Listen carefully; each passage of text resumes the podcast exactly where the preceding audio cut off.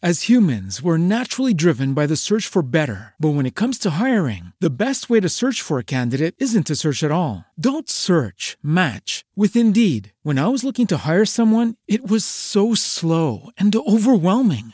I wish I had used Indeed. If you need to hire, you need Indeed. Indeed is your matching and hiring platform, with over three hundred fifty million global monthly visitors according to Indeed data, and a matching engine that helps you find quality candidates fast. Ditch the busy work. Use Indeed for scheduling, screening, and messaging so you can connect with candidates faster. And Indeed doesn't just help you hire faster. ninety-three percent of employers agree Indeed delivers the highest quality matches compared to other job sites, according to a recent Indeed survey. And listeners of this show will get a seventy-five dollars sponsored job credit to get your jobs more visibility at Indeed.com slash podcast. That's Indeed.com slash podcast. Terms and conditions apply.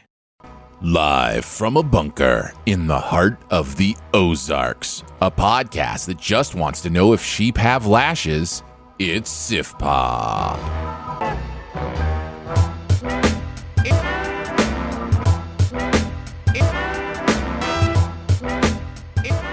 Welcome to SIFPOD Weekly, streaming live most Saturday mornings, or available to download later in your podcast feed, unless, of course, you're a patron. Patrons get perks. Patrons get those perks. Regretful. I'm your host, Aaron Dicer, and he loves to dance to just the vocal parts of David Bowie's Let's Dance. It's Andrew Ormsby, ladies and gentlemen. Ahoy! And each week, we'll chat about movies, T V, and whatever else from the pop culture universe is on our minds. Howdy, howdy, hey, Andrew Ormsby. Hello, Governor. You doing good? How you doing, man? How are things? Yeah, How's things life? are things are good. I haven't seen you in forever, it seems. It's been so long. It's yeah. been so long uh, since we have seen each other. Yeah. Uh, I haven't seen you since I, I saw you uh, come grab a gift I had for you from my front porch and hit your head on my uh, my light on your way out. Yeah, I had some I had some choice words for that, you know, porch light of yours. uh, we honestly we should probably replace it. It has injured me a couple Why, did of I times break it? too. Oh. It's no no no no.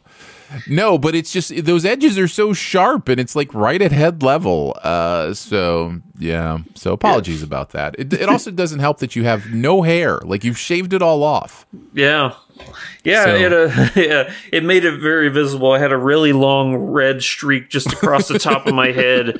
It was like, oh man, did I cut myself? Like, yeah. Uh, Head, but, uh, head, head wounds can bleed too. Like it doesn't, it doesn't take much. It doesn't take much. Uh, as as a tall man, I have stood into sharp corners many, many times, mm. and it's. I remember getting out of our car in our garage one of the first times, and I didn't realize that I was under a shelf, and there was a really sharp, like you know, metal part to the shelf, and. Yeah, I was I was bleeding for a while. It Gotta happens. Champ, champ for those edges. Yep, yep. Well, we are going to uh, head into the show now. Uh, we've got a lot of uh, fun stuff to talk about. A couple of reviews of some awards winners. We continue talking about the, uh, I should say awards contenders. Uh, nobody's won anything yet. Um, oh, yes. But, uh, except in our hearts. Except in our hearts. We're going to look at uh, Bardo, False Chronicles of a Handful of Truths. Uh, which is on Netflix, and White Noise, which will be on Netflix, I think, the end of this week. It'll be on Netflix pretty soon, so uh, you should be able to watch that. Uh, but we're going to review those, and then uh, for our Best Ever Challenge, uh, since we're doing two Netflix movies, we'll talk about the Best Ever Netflix Original Movies. Um, it'll be a fun conversation, and of course, we'll do some Buried Treasure as well. But no need to wait any longer. Let's get into it with a review of Bardo, False Chronicles of a Handful of Truths. Silverio, a renowned Mexican journalist and documentary filmmaker living in Los Angeles, who, after being named the recipient of a prestigious international award, is compelled to return to his native country, unaware that this simple trip will push him to an existential limit. Uh, Alejandro Iñárritu bringing us Bardo. Um, and it is, I think, just the year for personal introspective movies from directors. uh, I think of Armageddon Time, I think of The Fablemans, and now I think of Bardo. Uh, what did you think of Bardo, False, False Chronicles of a Handful of Truths, Andrew? Did you like it, love it, dislike it, hate it, or it was just okay? I liked it. Uh, liked not it. High side, not low side, just liked it. Man, I have struggled with where I want to put this movie. Um, I go through waves of categories. I, mm. I will go through a day where I'm like thinking about Bardo going, I can't stop thinking about Bardo. I must love that movie, right? That means I love it because I can't stop thinking about it. And then I will go through days where I will go, that is the dumbest movie I have ever seen. Like, I must hate that movie. It's so dumb. Uh, and then I will go through days where I'm like, you know, it's not dumb, Aaron. It's not dumb. It's just ridiculous. It's just surreal. There's a difference. And then I'll be like, oh, I like that movie. So let me just tell you, this journey has been difficult for me. I am going to land with you and liked it, but I'm even going to say high side of liked it. I think any movie that uh, compels me to this level of thought and curiosity and interest Uh, deserves at least the high side of liked it, and we'll talk about some of the reasons why uh, as we go through it. So we'll kick it off, man. I shall. Um, first of all, I think Iñárritu is one of the most inventive visual filmmakers working today. There is stuff in this movie, shots, shot choices, technical ways that shots are done that blew my mind. Like, you watch them and you go, how did you do this? This is just, it is uh, genius level stuff on a visual level. And not only that, it is, um, I'm trying to think, uh, ambitious. It's ambitious in the things that it's trying to do, in the ways that it's trying to tell this, I'm going to call it a story. Um, but it's the way that it's trying to bring you along this journey um, is just visually inventive and stunning. If nothing else, this movie, if you love cinema, if you love the idea of what it means to shoot visual images, uh, this movie is going to give you a lot to feast on. Um, that's not the only thing movies should do. They should also tell stories. But as far as the visuals go, I don't think you're going to be disappointed uh, in those.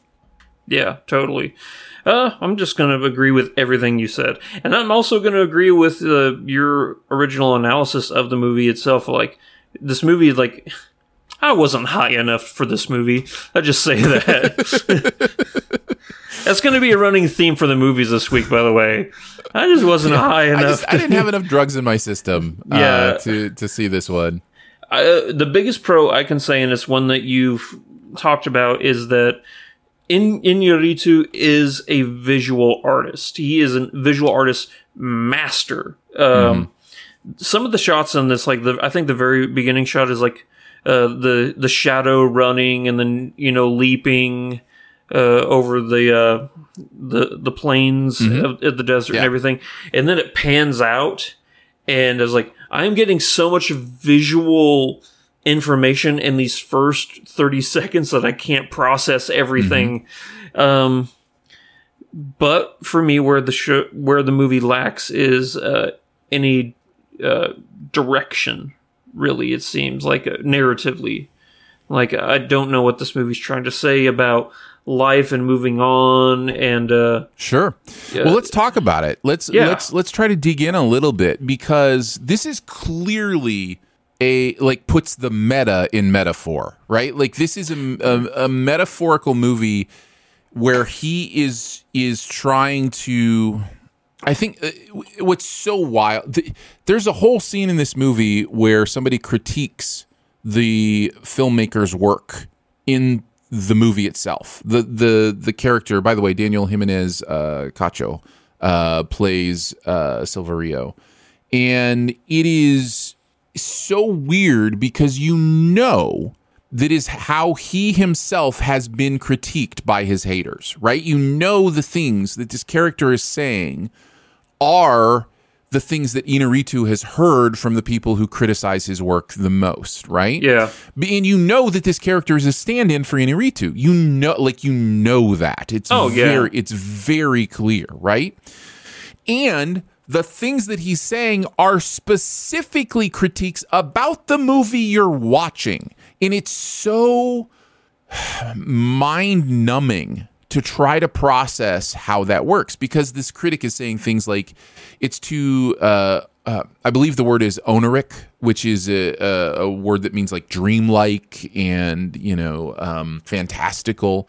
And that's what this movie is. It's a series of weird, dreamlike, metaphorical pieces of Iñárritu's life in his creative mind. And I, I think what allows me to unlock this movie is that meta-ness, is the idea of what Iñárritu is doing is he's not trying to tell you a literal story. There is nothing about this movie to me that feels, I mean, there is a surface level narrative, right? There's a surface level narrative about this director who, again, has to go to his home country to accept this award, and what does that mean to him, and what has his career meant to him. Like, all that stuff's right there on the surface. But the way the movie is presenting it to you is not a literal narrative. It's presenting it to you as a series of dreams or metaphors or moments or whatever the case may be. You're not going to find your footing in any way that allows you to treat this as a cohesive story. And I think that's going to be very off-putting for a lot of people, unless you kind of just give yourself to the dreamlike quality of it. And at that point, you know, it's kind of a cheat code, right? Because then the director can do anything they want. They don't have to worry about us understanding every little piece. They can just, Iñárritu can just, you know, exist in this world where it's okay if you don't get it. Just know that I'm telling you something. And that's can be frustrating to an audience uh, that is wanting more, is wanting to understand it a little bit more. Mm. And that that's probably, you know, kind of what you're talking about with your experience, is just like, I, I wanted to get this a little bit more. I wanted to understand how stuff connects. Yeah, well, uh, not only is he telling the entire film metaphorically, but we're getting so many different aspects of this character's life it, that are being, you know, representative of Iñárritu, that it's kind of the same issue I had with The Fablemans, of him trying to try and...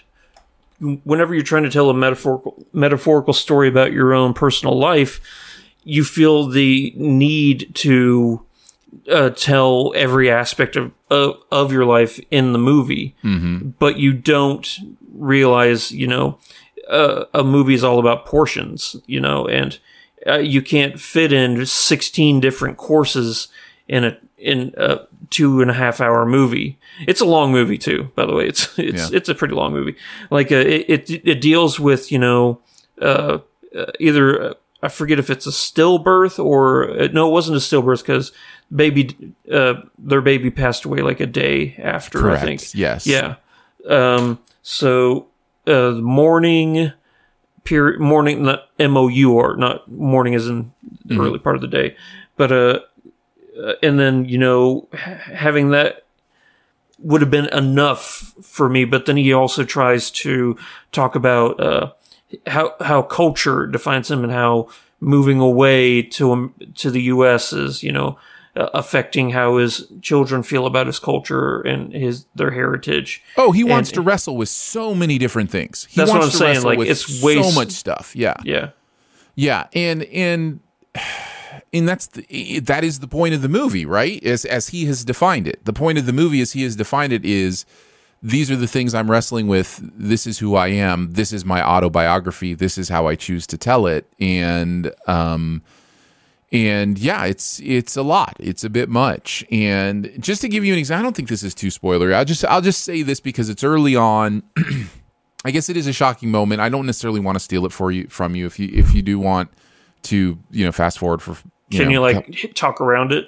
A couple minutes. Eh, no, not the way I want to say it. So, so yeah, you can just jump ahead like a, a minute or two and I'll be done. But the movie does this in several different different ways in different cases. But you talk about the the child that they lost. In the movie, they put the kid back in. Yeah. Like, that is what they do. Like, that is the kind of surreal, metaphorical, dreamlike kind of stuff that happens this entire movie. Everything yeah. is representative of something else in a very strange, surreal, big way. Um, for the most part, I really dug those choices. Like, I don't even know what all of them meant, But for most of them, I could kind of put two and two together and kind of correlate them to what he was saying about his own career and his own life. And um, and I liked them. Most of the swings really worked for me. Not all of them, but most of them really worked for me. Um, and I found them bold, and I found them, you know, interesting. Um, but some of them I didn't get. And I think, you know, this is a movie that requires, it doesn't require, I shouldn't say it requires.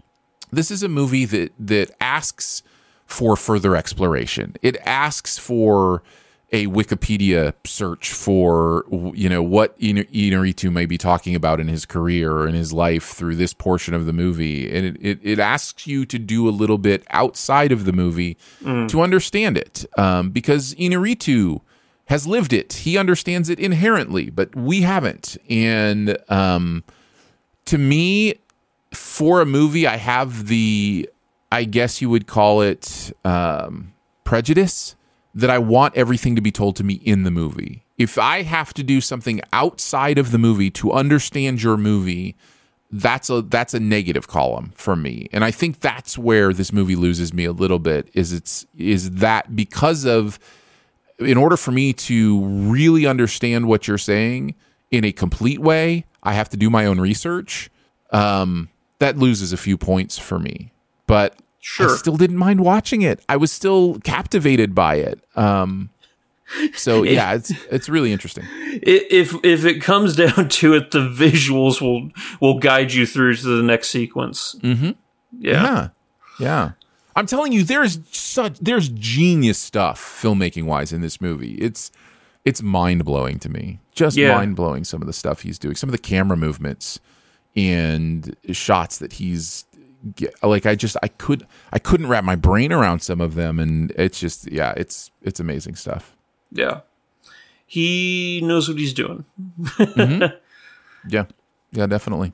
But I don't have any specific negatives. It's just that all-encompassing, too much information. You know, that would just be my big negative. Mm-hmm. Yeah. It is it is definitely a lot. It is definitely a lot. And it also is a movie that really kind of steals the ability to talk about it too much in depth, because everything is so metaphorical, everything is so dreamlike, that in order to really talk about the specifics, it becomes a little spoilery, because you don't I don't want to I don't want to ruin some of those visuals for you, some of those moments for you, some of those decisions that are made. Um So they, they, they deserve to be experienced, I think. Last week, uh, or not not last week, last week of filming, I should say, um, we had, uh, uh, we were talking about uh, Raiders, no, uh, Last Crusade, and how, you know, it's an, it was interesting seeing the uh, the aspect of, you know, a man becoming a child again in the presence of their father and stuff. Uh, oh way, yeah, I brought this up actually. I you think did, I you mentioned brought, yeah. Bardo uh, during our Raiders conversation. Yep. Yeah, so uh, that's why whenever I was watching this movie, I was like, "Oh, I wonder how visually that's going to look." And it was just as trippy and weird as you said it was. whenever, but it was a, it was a beautiful was cool, scene. Right? It was a beautiful oh, scene. Yeah.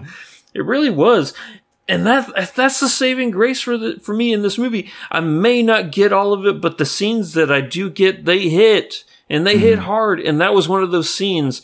Another scene that I absolutely loved is the scene I'm just going to call uh, the Radiohead Just scene. Mm-hmm. I don't know if you've ever seen that music video before, of uh, people laying down mm-hmm. it, outside and stuff, but uh, it's a good song and it's a good music video. Um, but no, that scene, I, like I didn't get it, but I was I was just enthralled because it's visually stunning. It really mm-hmm. is. Yeah. What an amazing year for films. Yeah. Yeah. This is honestly, it's going to go down as like one of my all-time favorite years for cinema. Yeah, it's been a good one. Um, let me ask you this, because I think we've kind of really, I don't know that we have a lot more we can talk about with this movie because it's so abstract. Sure. Do you think this movie is going to have the awards buzz around it? Is it going to get any nominations? Or, you know, I have my own instincts, but I'm curious as to what you think. I'm sure it'll get nominated for awards, possibly not Best Picture, though. Yeah, I think I don't... th- there's some technical stuff that I think that you just you can't overlook whenever it comes to awards contention. But I think overall, if you want to uh, give a Best Picture nod, I don't see it. Uh, Alejandro and some editing stuff, maybe, and uh, cinematography. Yeah, I can see it. I can see it getting some nominations for technical stuff. I, I think it probably ends there for this movie. Um, because I don't think the reaction from my, at least as far as I can gauge from my critic friends, has been positive overall. A lot of people just come away from this going, "What?" You know, like it's it's just kind of one of those movies. Um, so uh, for some people it's going to hit, for some people it's not, and it's not going to be the only movie this year that is like that. By the way, uh, feeling also very f- same vibes for a movie we won't review for another few weeks. Uh, but Babylon is getting a lot of the same kind of thing with a lot of people where it just it hits, and for some people it just completely misses. So it's it's kind of that year. Um, Damien Chazelle doesn't know how to make a bad movie. I agree. I agree. Uh, no spoilers for my thoughts on Babylon, but um, but uh, but yeah, we'll talk about that at some point as well. Yep. Uh, any final thoughts on Bardo? No post-credits scene, really. It just the whole movie is kind of a series of post-credit scenes. Yeah, just no no context of seeing the movie that came before it. But, right. Uh, yeah, you just get a whole bunch of post-credit scenes. That is it. That is it. Uh, I don't have any final thoughts other than I just I want Iñárritu to keep making movies all the time, yeah. because I just I can't wait to see how he does stuff. Uh, The Revenant remains one of my favorite movies ever. I think it's just absolute. The fact that he shot The Revenant completely in natural light, like there was no. I mean, it's just mind blowing how great that movie looks. Um, yeah, that's just. I love how he tests himself and how he pushes his own boundaries. Um, it's really cool stuff. Aaron, stop doing that. You're talking again without moving your lips.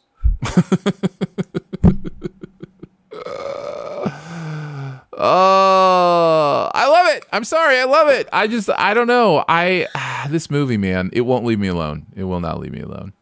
Uh, but I'm going to leave it alone for the time being. As we move into our next review, uh, let's talk a little bit about White Noise. Okay. Roll film. Would you like that a protein? That stuff causes cancer in laboratory animals, in case you didn't know. Either I chew gum or I smoke. What are these children, yours? That's mine from wives one and three. There's Babette's from husband two. Wilder is ours. We're each other's fourth. Life is good, Jack. I hope it lasts forever.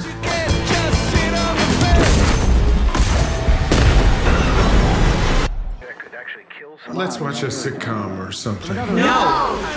Jack Gladney, professor of Hitler studies at the College on the Hill, husband to Babette and father to four children slash stepchildren, is torn asunder by a chemical spill, spill from a rail car that releases an airborne toxic event, forcing Jack to confront his biggest fear, his own mortality.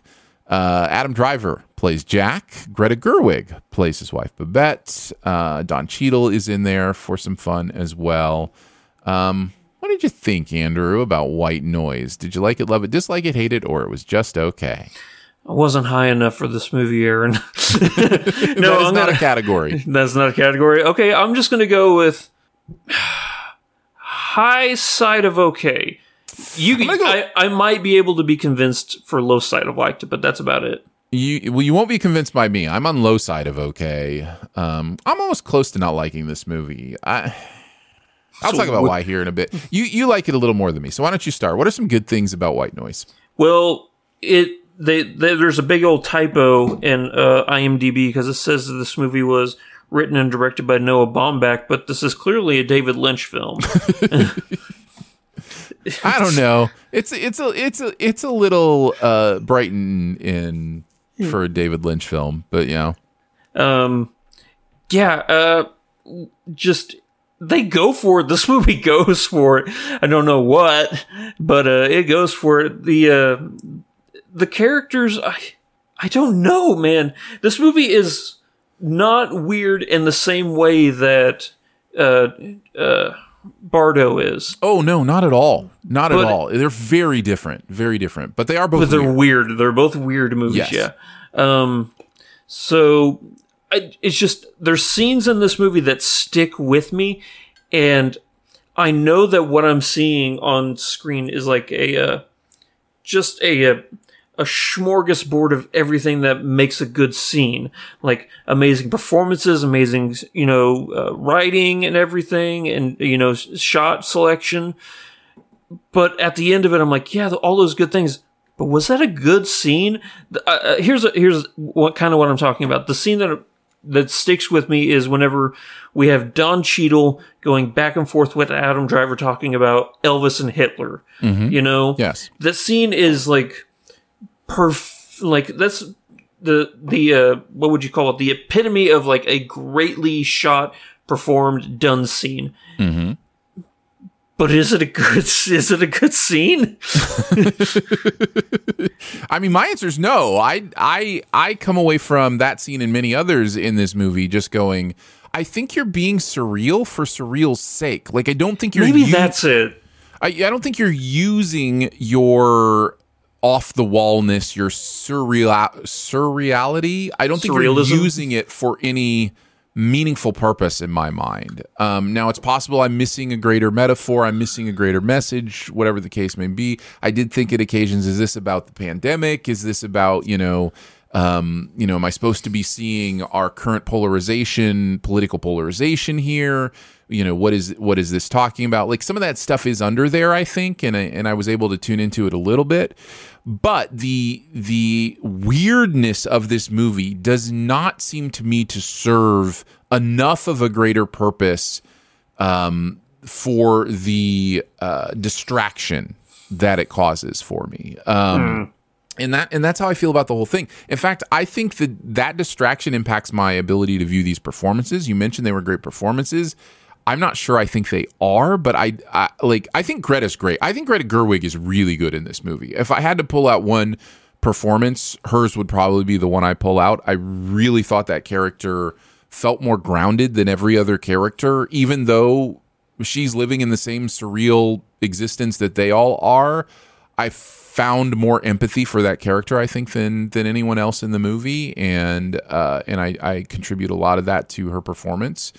Everybody else, it was just kind of like, I don't know. There were times, Andrew, there were times where I was like, is this just an S N L sketch? Like, there there were times where it felt that just kind of right up front and silly, you know? Mm. And um, that just doesn't work for me. That just doesn't work for me, especially in a movie like this that I think is trying to say some bigger things. Um, so yeah. I, I couldn't I couldn't lock into that.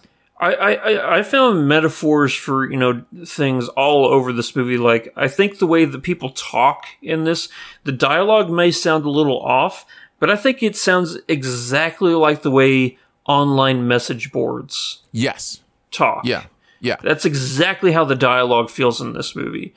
Um, just people posting over and over again, and they may be running behind or something like that. Mm-hmm. Um, I found that fascinating. I like how the sun Uh, becomes uh, like a, a a Twitter feed, you know, and he's mm-hmm. just keeping everybody updated. One of my favorite lines in the entire movie is uh, she's showing, or uh, what is it? Uh, she's displaying outdated symptoms, you uh-huh. know? Yeah. And I'm like, that's such a beautiful way of saying like how the internet works and stuff. Mm-hmm. Um, and then you have this, uh, the metaphor of this giant cloud, you know, and it's just the toxicity of mm-hmm. the internet, you know, coming to right. take over everything. And, uh, yeah, there's there's versions of every single person. I think this movie is just a big metaphor for the internet. Yeah, I mean, I can see, I think it's a metaphor for the the kind of everyone has something to say, everyone knows everything, social media culture yeah. um, that the internet has brought us, especially over the last few years. I think that, again, there's stuff on polarization there, which, again, is another condition of, you know, many of the, the ways that social media has impacted us. Uh, so, yeah, I do think I do think that stuff is there. And I just, for me, I, I don't understand necessarily how the Uh, weirdness is supposed to be a key part of it. You know, I don't understand how um, there there's some really surreal things here. There's this the comedy goes to some really weird places, and I'm just I'm just not sure that it works uh, overall uh, for me. I just I found myself being much less interested in that than I was in um, you know uh, the the narrative, which I also wasn't all that invested in. You know, the mm. idea of this this family. Probably the thing I bought into the most was the family unit itself.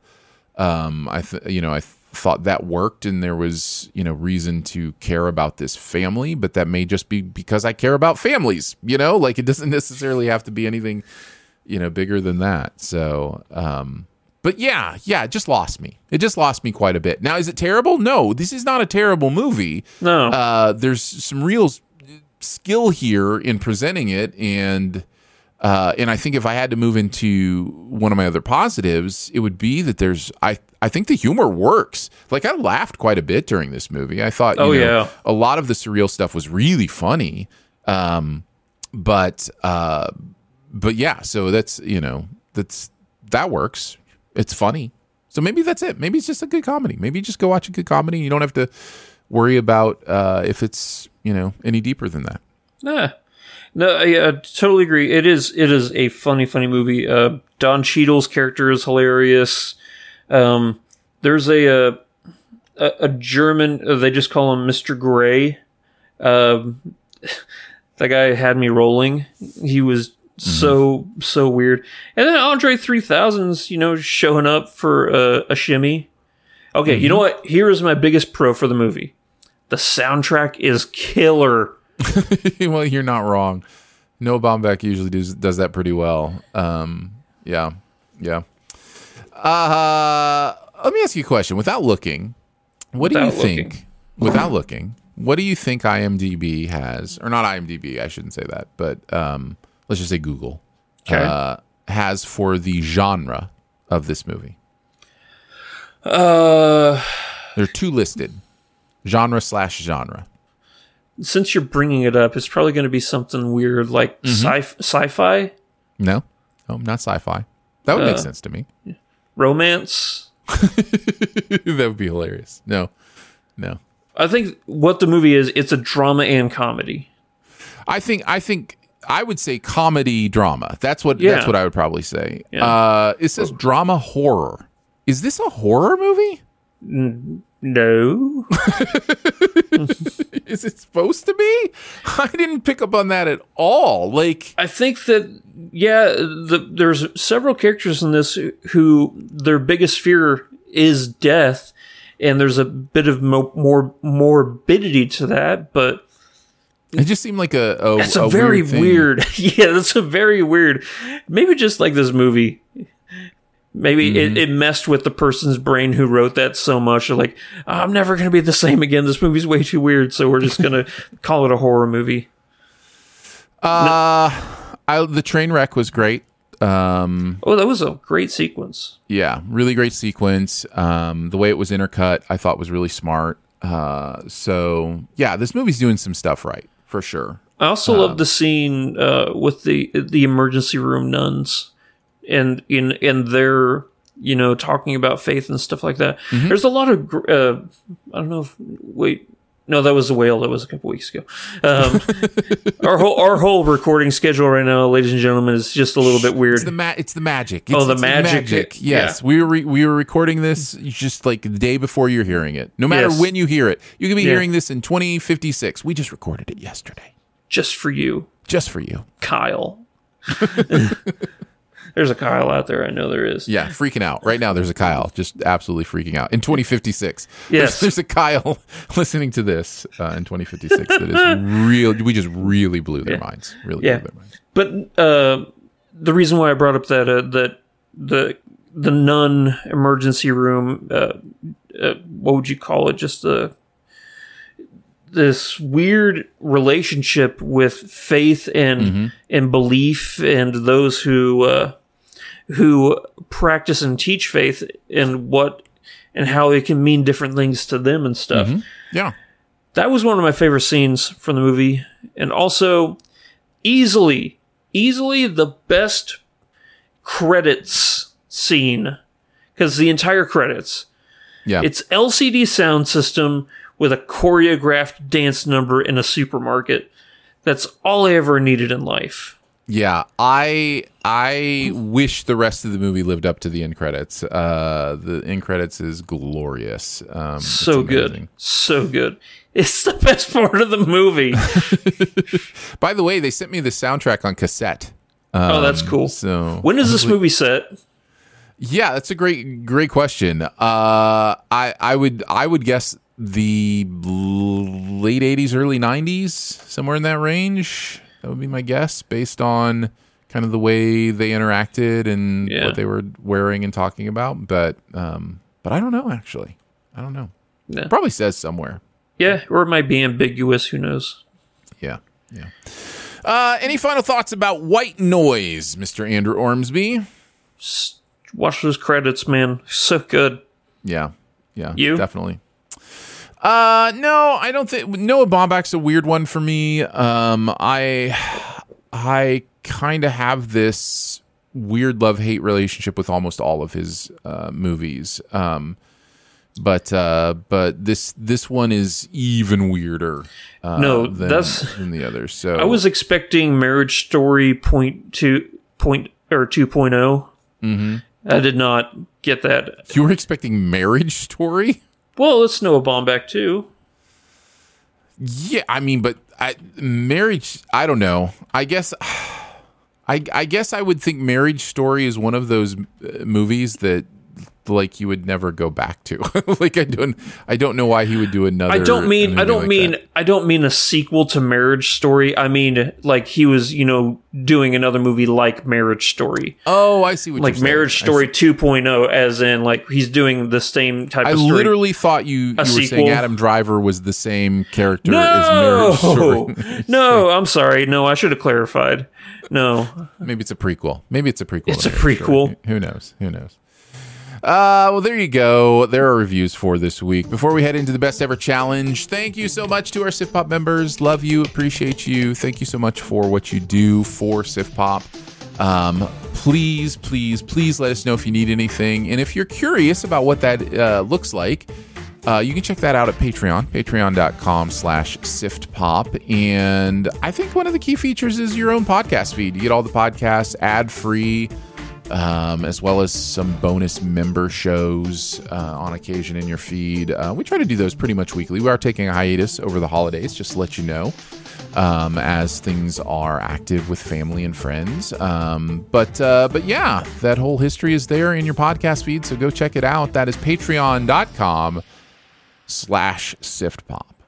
As humans, we're naturally driven by the search for better. But when it comes to hiring, the best way to search for a candidate isn't to search at all. Don't search, match with Indeed. When I was looking to hire someone, it was so slow and overwhelming. I wish I had used Indeed. If you need to hire, you need Indeed. Indeed is your matching and hiring platform, with over three hundred fifty million global monthly visitors according to Indeed data, and a matching engine that helps you find quality candidates fast. Ditch the busy work. Use Indeed for scheduling, screening, and messaging so you can connect with candidates faster. And Indeed doesn't just help you hire faster. ninety-three percent of employers agree Indeed delivers the highest quality matches compared to other job sites, according to a recent Indeed survey. And listeners of this show will get a seventy-five dollars sponsored job credit to get your jobs more visibility at Indeed.com slash podcast. That's Indeed.com slash podcast. Terms and conditions apply. All right, best ever challenge today, Andrew. What are the best ever Netflix original movies? Um, there's a lot more than you would think. There's so many Netflix movies. You know what's funny is I put a movie down on a list. I'm like, okay, yeah, this is going to be in, you know, one, two, or three. The very first movie I put down, and it ended up going all the way down to number eleven because I just kept finding other movies. I'm like, oh man, that was a Netflix original. Oh yeah. man. So yeah. yeah. Uh, I'll kick us off. I'll start at number five. And again, if you have anything higher than me when I say it, or I have anything higher than you when you say it, we will trump. Uh, we'll trump it so that we can talk about it when it as is at its highest uh, ranking for someone. Uh, my number five is Okja. Okja. Oh. Uh, I love this movie. Um, you know, Bong Joon-ho makes good movies. I don't know if you know this. but, uh, what? I don't. I don't know if you're if you're aware. Okay. But this is one of his that people sleep on, I think, and it's really, really good and is well worth a watch. Speaking of surreal, it's it's very weird. There's some very weird things in this movie, but I think it it, it works together really well. I think narratively it holds together. I think you understand what's going on. The universe itself makes sense with itself, and um, it's very interesting. So, yeah, check out Okja. That is my number five. Yeah. What's your number five, Andrew? Uh, Two Popes. Yep. So you notice how I didn't even start talking because I knew. Like, uh, okay, he's gonna push the button. Uh, all right, on to my number four then. Yeah, uh, my number four we just talked about a little bit. Marriage Story is actually my number four. Oh, um, I I really do like this movie quite a bit. Uh, it is it is one of those movies that is endlessly empathetic. And because of that, you are experiencing this trauma with these people. It doesn't make it an, uh, an easy movie to watch because it feels so real. And the way that it lays open um, what would be considered, at least at the beginning, to be the idea, the ideal of divorce between two people who really care about each other and just want to go separate ways. And the way that it goes, it's more complicated than that. It's, you know, it just, it really paints a picture of the separation of a relationship to be this brutal, honest thing. And yet doesn't strip away your empathy. It doesn't strip away the way you care for them. It doesn't strip away the way that you can feel what both of them are feeling. And if you come away on one of their quote-unquote sides, I think that has a lot to do with your own personal um, investment, your own personal opinions, because I think the movie itself really allows it just to be real. It just allows them both to be fully formed, real humans who are going through a, a very difficult thing. And um man, I think it's it's beautifully done. So, and the performances, both Scarlett and, and Adam in, in this movie are just, I think, giving career performances. Just incredible stuff. So. Oh, yeah. That that scene where uh, Driver is, you know, screaming at her, "I wish you were dead," and that, you know, you weren't oh. mourned over. And you just realize that he's he's he doesn't believe anything he wants. He just wants to hurt. No. He just, just wants to, wants hurt, to her. hurt her. Yeah. Yeah. yeah. Oh, yeah. It's it's it's so hard. So hard. So that is my number four. Yeah. Well, what is your number four? I am going to go with Ma Rainey's Black Bottom. Yeah, had my honorable mentions for sure. Absolutely adored this movie. Viola Davis is so transformative, like unrecognizable. And, of course, Chadwick Boseman as Levy. Uh, everybody thought he was going to win for Best Actor, including, you know... the Academy. Including the Academy, who yeah. saved it for last. Yeah. It's a big moment. And yeah. then Anthony Hopkins. Hello. Yeah. Deservedly Anthony Hopkins, I'm not going to lie. It was, but um, the character of Levy is truly interesting because he has the most range out of every other person in this. I think that Viola Davis is like perfect, but it's very it's a very one-note character, ironically. Uh And uh, Levy, though, he has that whole speech about Levy knows how to deal with white men, and uh, mm-hmm. it's yeah. yeah. And of course, I love Glenn Glenn Turman as Toledo, who's like the the band leader and stuff. Uh, yeah, uh, and you know me, I I love anything that uh, August Wilson did.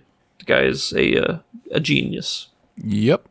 Uh, all right, those are number fours, right? Yes. So on to our number threes. Now we can talk about The Two Popes. I have The Two Popes at number three. Nice. Uh, you had it at number five.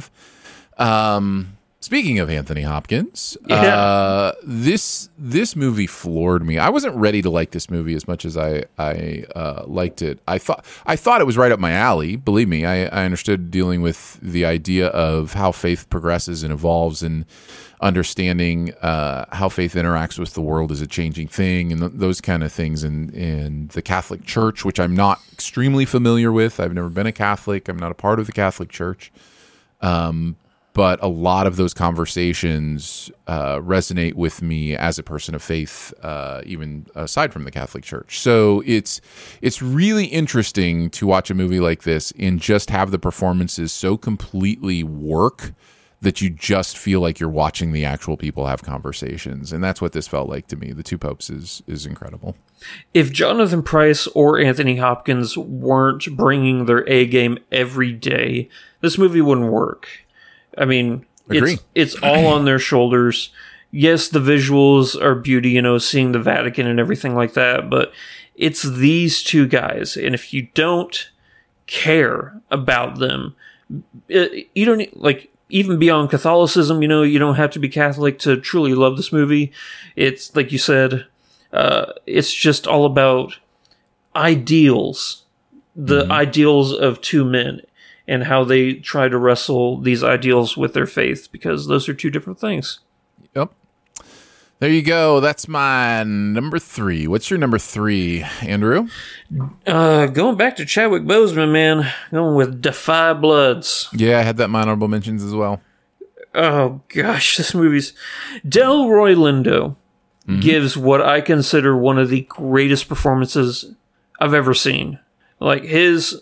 his portrayal of a man who's he he survived the war in Vietnam, but he didn't, mm-hmm. and this guilt and this and these horrors are, you know, they're with him, and honestly probably shouldn't have gone back to Vietnam. You know, I mean, like, I understand the the two reasons why they did, uh, to find their friend and also the money and everything. But it just, it was not healthy for him. And it, it's it's so sad to see that that that effect can have, or that effect mm. war can have. You know, it's, for some, war doesn't end when the war's over, you know? Yeah. But everybody else in this, uh, Clark Peters, Norm Lewis, Jonathan Majors, uh, yeah, absolutely amazing. And then Paul Walter Hauser shows up for some coffee. Mm-hmm. Yeah, absolutely love this movie. Love Spike I, Lee. I agree. I agree. Uh, well worth a watch for sure. Uh, my number two, yes, uh, is Tick, Tick, Boom. Aaron, if you wouldn't mind. Drop. Good call. Very nice. Yeah. Well, I guess let's move on to your number one, Andrew. Oh no, wait. My number two. Your number two, correct? Yeah. Which I don't. I could be. I can understand if you wouldn't want to consider this uh, a, a a movie, but Inside Bo Burnham. Oh, you know what? I I should have had that on my list. I, I do consider that a film. I really do consider that a film. It just wasn't on the list I was looking at as a film. So, um, oh, okay. so yeah, no, that would probably have been my number three, and everything else probably would have been moved down. Um, so, yeah, that's great choice. Great choice. This is how you do an a a. a a fictional autobiography, or a dramatized autobiography. So take note, Alejandro and Steven Spielberg, because when you guys try it, it didn't quite work for me, but Bo Burnham's Inside, oh my goodness. This is, I mean, this is him. Mm-hmm. Like, there's a genuine, like, uh, and there's maybe, here's, now that I'm thinking about it, I'm going to kill this stupid fly, I swear to God. um, All of a sudden, we're in a Breaking Bad episode. Yeah, seriously. Oh, yeah. Oh, yeah. I'm going to I'm gonna go all crazy. I need to get me one of those salt guns. Mm-hmm. Um, what was I even talking about? No, Inside. Okay. I think the reason why uh, this works and Bardo and the Fablemans didn't is because I think that there was a sense of vulnerability in this that I didn't find in those other movies. Mm. So, yeah. Yeah. Yeah, there's definitely vulnerability. Uh, there's also genius songwriting. Um, oh, yeah. And just genius comedy. Uh, I, this man's brain, I just, I, I love it. I just, it's so I'm scared fun. of it. It's so good. Yeah. So good. My brain, my brain doesn't work like other people's, but I would be afraid to have Bo Burnham's yeah. brain. Yeah, for sure. Yeah. All right, uh, your number yeah. one. So, yeah, our number ones, uh, mine is Roma. Uh, it is my number one, and I've talked many times about how special this movie is to me. uh, the messages, the themes. Um, this, I believe, is how you do uh, introspective autobiography. Um, and well, you not, just make it... What? It's not an autobiography. It's not? It's not his life.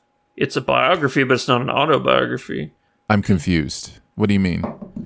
We're talking about Roma, right? Yeah. It's it's the biography of his maid, right? Well, yeah, but he's one of the kids. Yeah, but that's... But it's not about him. Oh, I see what you're saying.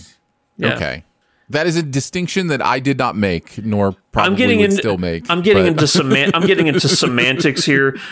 Anyhow, yeah. This is how you do it, though. Uh, I think it's just... It feels completely lived in, completely authentic. And then it's also artistically sound. Like, it's doing so many things with uh, not only how the technical aspect of how it's filmed and some of these gorgeous shots, it's also doing things, uh, you know, laying the, the beauty and the grandeur with the grotesque. And, you know, over and over again, he's uh, choosing the what he puts in the frames and how they are interacting with each other and... Um, Man, I just I, I I think this movie's brilliant. So yeah, Roma is my number one. Yeah, and it's like the guy knows how to make uh, artistic, beautifully mm-hmm. shot movies. Indeed. Yeah. All right. And your number one, Andrew. Tick, tick, boom. That's amazing. I'm glad that's your number one. That's awesome. That's my it, number two. It's an amazing movie, and it's. You know me. I don't like musicals, so the fact that it, musical is the number one on my. Uh, on my uh, list here. Uh-huh. Uh, what a fascinating life. Just this, yeah. This man is passion. Like he, he felt in blood, sweat, and tears over his craft. And it was nothing short of amazing mm-hmm. to watch Andrew Garfield just, just chew through scenery. Mm-hmm. An amazing voice, uh, an amazing performance. Uh, it, this movie's amazing. It really is. And I haven't even seen Rent, by the way. So I don't... Oh. I, I'd had no uh, context going in of his work. But that didn't matter because I still felt the uh, the the pure, authentic, you know, passion and mm. love this guy had. You know, what's what's wild is in some ways, if you want to stretch it, this is a little bit of an autobiography because he wrote the songs in this. Like he and he literally wrote them to be about himself. You know, he That's true. He created this one man show to kind of tell his story, and you know, of course, Lin-Manuel is the one telling it on the screen. But um, but yeah, so I find all of that fascinating, interesting, and then just it's just great. Music, it's some of the uh, directing choices, editing choices are just brilliant. The way it intercuts and the things that it chooses to do. Um, yeah, Tick, Tick, Boom is so good, so good, such a great watch um, every single time. So yeah, glad you had it at number one. I had it at number two. So yeah, that would probably be our choice if uh, we needed to pick one in this category. Yep. Uh, honorable mentions, I'm going to throw out a bunch. Yeah. Uh, and then if you've got any left over, uh, feel free. But there's been some, some good stuff. Uh, I Don't Feel at Home in This World Anymore. Uh, the Ballad of Buster Scruggs. Yeah. Uh, Klaus, I think, is worth mentioning. I still need uh, to see Klaus. It's the holiday season, so I might watch Klaus this year. Yeah, you should check that out. I, for one, love The Old Guard. I, I'm yeah. excited. It's it's kind of one of those, uh, hey, Netflix, maybe you have a franchise kind of things. Um, I, I really dig the concept and the execution. Have they ever done a sequel, Netflix, to one of their originals? I I know there's a sequel to Extraction coming. Um, I don't... Well, they have, like, the... Like, what's the... um the All the... Oh, it's a... It's more of a teenage movie, but they've they've done like all the all the boys I've loved before, or Nothing. I can't remember. Mm. I can't remember. They okay. have done a sequel. I'm sure they've done a sequel. Okay. Uh, coming next year, The Trial of the Chicago Eight. No, I'm just kidding. Uh, the Trial of the Chicago Seven uh, yeah. was amazing. Mank, I really liked. Social Dilemma. It's a great documentary. Um, Power oh, of the Dog, of course. Yeah. Uh, I enjoyed Hustle is a movie from this year that I really, really liked. I thought was worth mentioning, and the Adam Sandler basketball movie. And then The Sea Beast, uh, also phenomenal, that came out this year. So um, those are the ones I had. Andrew, what else did you have? Um, it's it's a good movie, but I'll only watch it once because it's so long. The Irishman. Mm-hmm. Um, Mitchell's versus the Machines. is a very good movie. I'm also not sure it's technically a Netflix original. I think they bought oh, really? that one from Sony. Yeah, I, oh, okay. I could be I could be wrong about that, but but I know that they they did buy it, so it did become theirs, um, which yeah. maybe is a semantic distinction. I don't know. Yeah. Um, this is the movie that I put down that I expected to be on my, you know, my top five, but it got all the way down to number eleven, and that's Beasts and No Nation, the yeah, very, the very sure. first Netflix film. Um, and a movie that every single time I watch it, and I've watched it several times now, it gets better and better. Eurovision. Yes. Song of Ice and Fire. Song, not it, Song of Ice and Fire. That's Game of Thrones, but. No. Oh, the Fire Saga. Uh, yeah, something like that. Yeah. Uh, um, and also, Barb and Star Go to Vista Del Mar.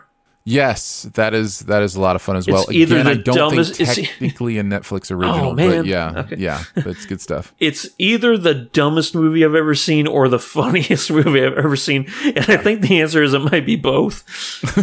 yeah, yeah. Barb and Star and Mitchell's both were pandemic movies that I didn't have oh. a theater put them in, and so they sold them to to Netflix. I think the case is uh, for both of those. Okay, and one that. Uh, I am constantly thinking about, and that's I'm thinking of ending things.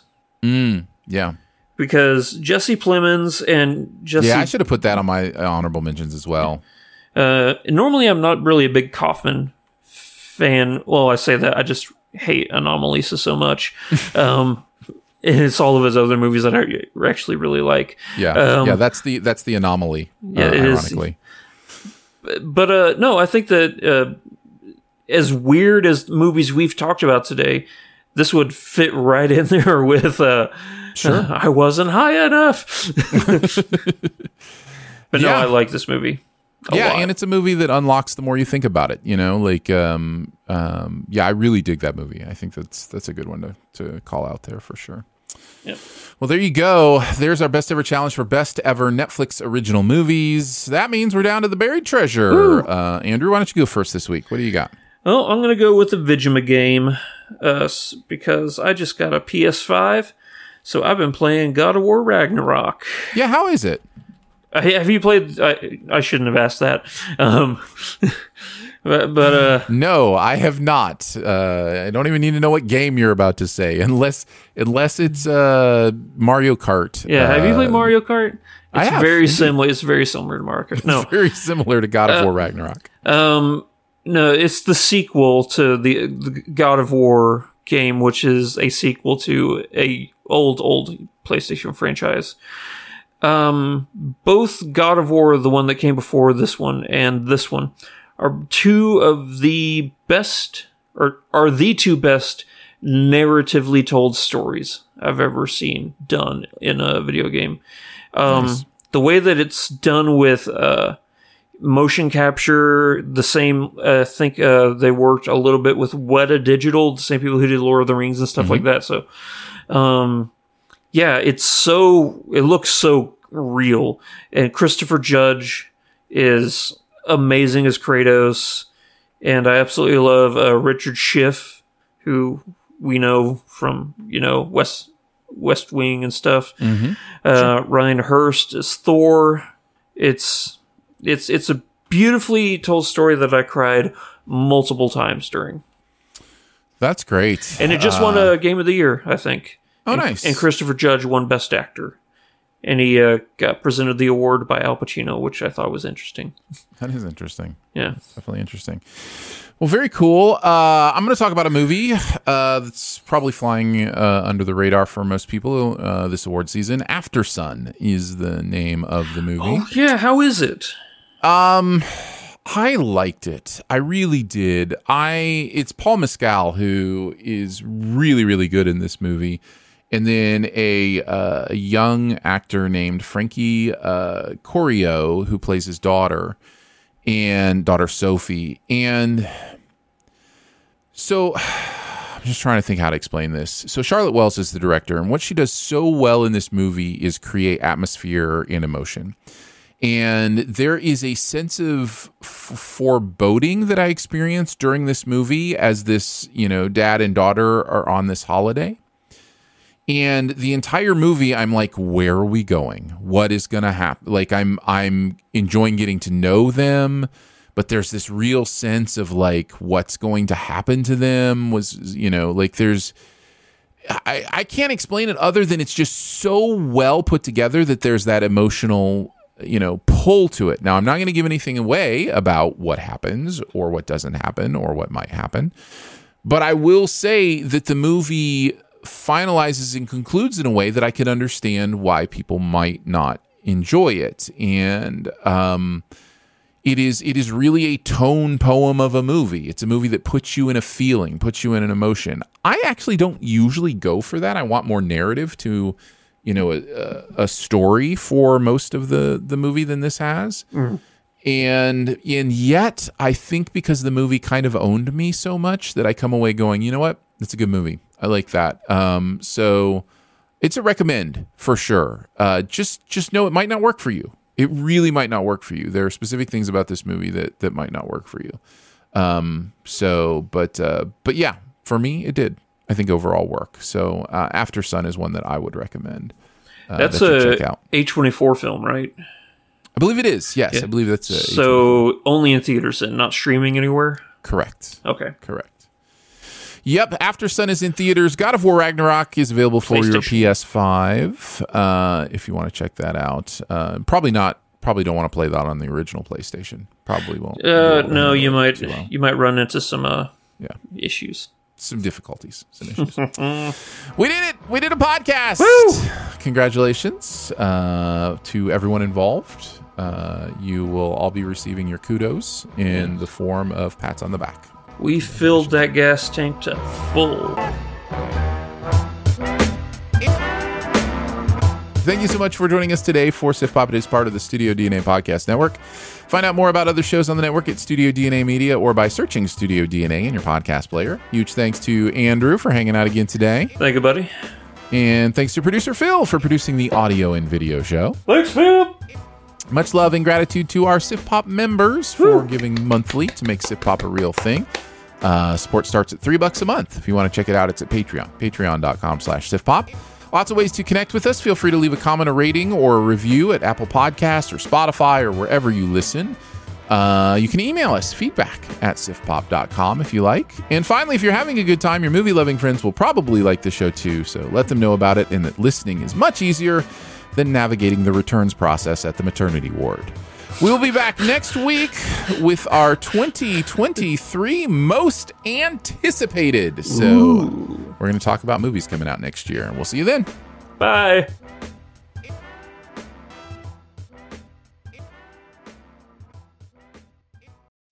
As humans, we're naturally driven by the search for better. But when it comes to hiring, the best way to search for a candidate isn't to search at all. Don't search, match with Indeed. When I was looking to hire someone, it was so slow and overwhelming. I wish I had used Indeed. If you need to hire, you need Indeed. Indeed is your matching and hiring platform, with over three hundred fifty million global monthly visitors according to Indeed data, and a matching engine that helps you find quality candidates fast. Ditch the busy work. Use Indeed for scheduling, screening, and messaging so you can connect with candidates faster. And Indeed doesn't just help you hire faster. ninety-three percent of employers agree Indeed delivers the highest quality matches compared to other job sites, according to a recent Indeed survey. And listeners of this show will get a seventy-five dollars sponsored job credit to get your jobs more visibility at Indeed.com slash podcast. That's Indeed.com slash podcast. Terms and conditions apply.